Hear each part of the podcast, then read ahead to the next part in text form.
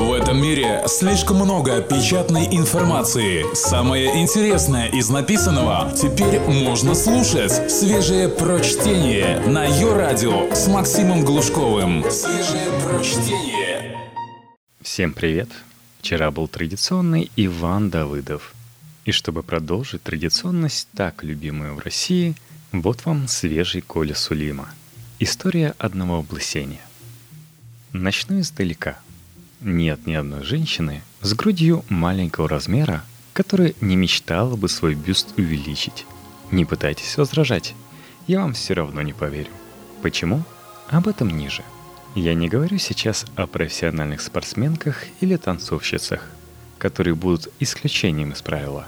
Эти о размерах никогда не мечтали, и даже наоборот. Остальным приходится прятать свою неприязнь к чужим богатствам с тем или иным успехом. Они называют их буферами, а владелец подобных сокровищ подозревает в глупости и в том, что кроме как сиськами им проложить дорогу к счастью больше нечем. И волосы, и губы, и длина ног, все прочие признаки женской привлекательности проигрывают паре грудей. А что там у мужиков, спросите вы? У мужчин свои беды. Главной, пожалуй, является выпадение волос. Ни вес, ни качество зубов и вовсе не размер члена. На чем так настаивают производители мазей и насосов?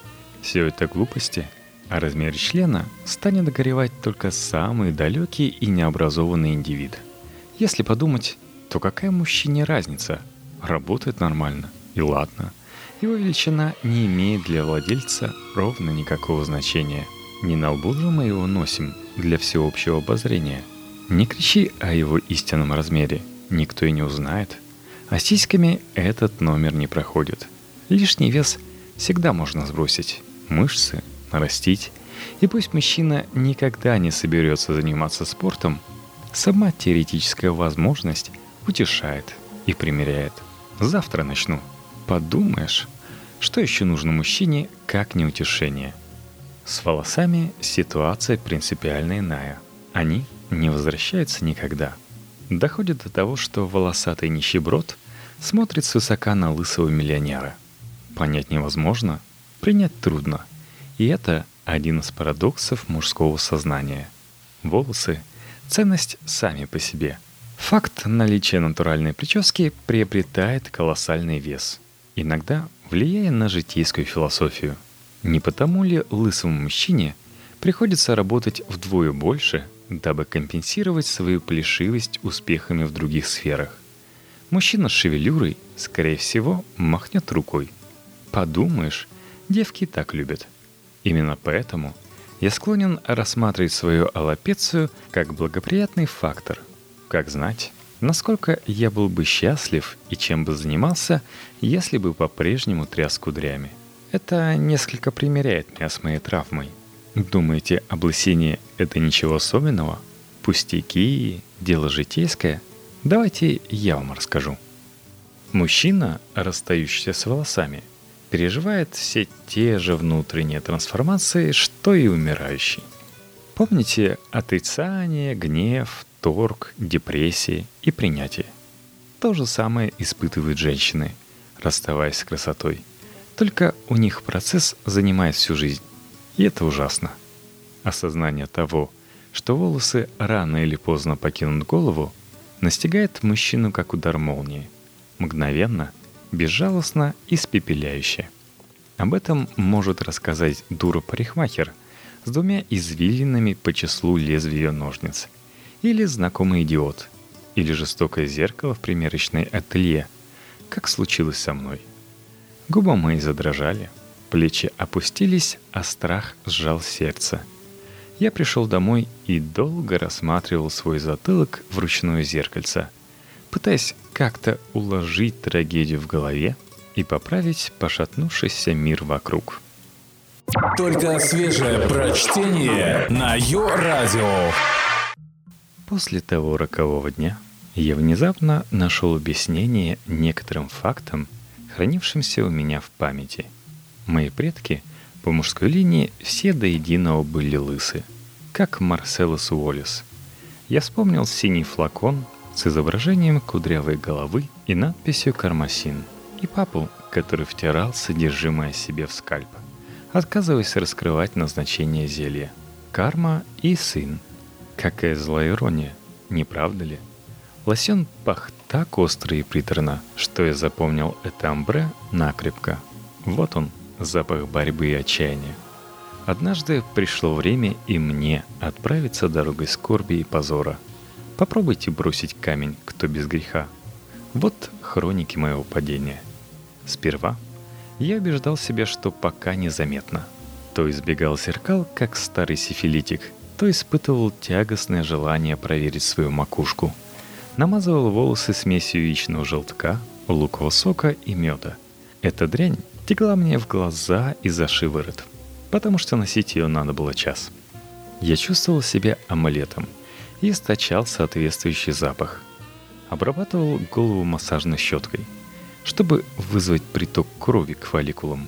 Мне постоянно попадались рекламные ролики неких чудотворных лазерных приблуд, который якобы возвращает волосы на место. Счастливый рекламный актер вызывал стойкое желание прибить его на месте за идиотское выражение лица. По телевизору транслировали всякое бесстыдство. Какие-то старые пердуны из Англии подставляли свои плеши под коровий язык, и на их черепах возникал бледный пух всего через 2 недели лизания. На прием к волшебной корове даже открыли предварительную запись. Последним эпизодом войны стал Рогейн, который мне привезли из Штатов. Препарат для снижения кровяного давления, способствующий росту волос. Он действительно работал и даже вырастил мне волосы в самых неожиданных местах. На пальцах ног, например. Счастье было недолгим. За полгода я вдруг набрал 5 килограммов и начал страдать тахикардией. Затем прочитал список побочных эффектов и выкинул остатки препарата, трижды перекрестившись. Машинку для стрижки волос я купил 4 года назад, когда оплата услуг парикмахера перестала соответствовать его усилиям. Он трудился над моей головой не более 10 минут, а мне приходилось платить за это $12. Учитывая, что стригусь я раз в неделю, за это время я сэкономил почти 2000. Лучшее капиталовложение в моей жизни. Отмечу, что вместе с машинкой в наборе шли насадки для разной длины волос. Но я постепенно выкинул их все за ненадобностью. Как ноябрьские листья, последние волосы покидают мой скальп. Впереди блестит безопасная бритва и полировальная подушка для наведения окончательного глянца. Несмотря на длительные усилия и огромные капиталовложения, суррогатные волосы так и не изобретены. И это разбивает миллионы сердец. Облысение еще и расово предопределено. Европеоидные мужчины генетически более подвержены облысению, что совершенно возмутительно и питает нашу ксенофобию. Трансплантанты стоят дорого, выглядят странно и требуют постоянного пополнения. Свои-то волосы продолжают выпадать. Однажды я вживую увидел результаты дешевой трансплантации. Одно из самых жутких впечатлений в моей жизни. Волосы были рассажены на макушке кустами в ряд, через равные промежутки, как клубника. Страшнее может быть только парик или начес. Эти два позорных клейма оба видны за версту. Плохо сочетаются с природными явлениями и унижают владельца в глазах окружающих. Трудно сказать, какой из них вызывает больше презрения. Это все равно, что ходить с плакатом «Плюнь меня, я полон говна». Последним кашлем прогресса стали загадочные синтетические волокна, наносимые на голову из упаковки, похожей на твердый дезодорант. Они держатся на голове не больше суток. Насколько я понимаю, это что-то вроде героина для лысых. Пользоваться надо каждый день, пока не помрешь и не слезешь, достигнув соглашения со своей плешью. В том, что усилия медицинской индустрии до сих пор не увенчались успехом, есть что-то мистическое. Мы научились обеспечивать эрекцию таблеткой и печатать живые ткани при помощи 3D-принтеров.